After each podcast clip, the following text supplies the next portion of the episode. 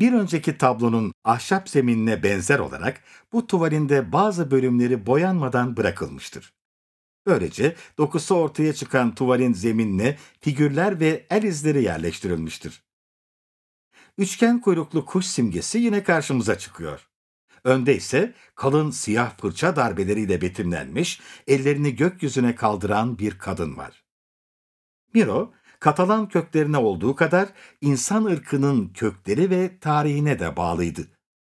Kuzey İspanya'daki Altamira mağarasında bulunan ünlü duvar resimleri onu büyülüyordu. Bu mağaranın duvarlarına ellerinin resmini yapan tarih öncesi insanlarla arasında bir bağ olduğunu hissediyordu. Bu el izleri insanoğlunun simgesi ve varoluşunun ifadesi olarak okunabilir. Miro da tuvallerindeki el izleriyle belki de bu dünyadan ayrıldıktan sonra bile varlığının hissedilmesini istemişti.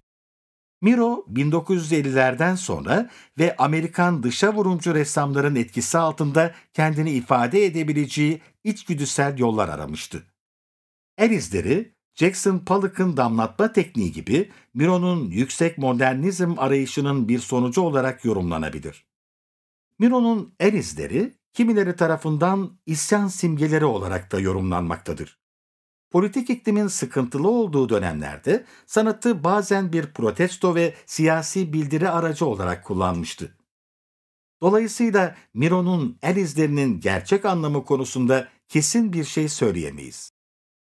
Miro'nun sanatını inceleyenler için tüm bu yorumlar ve hatta birçok başka yorum geçerli kabul edilir.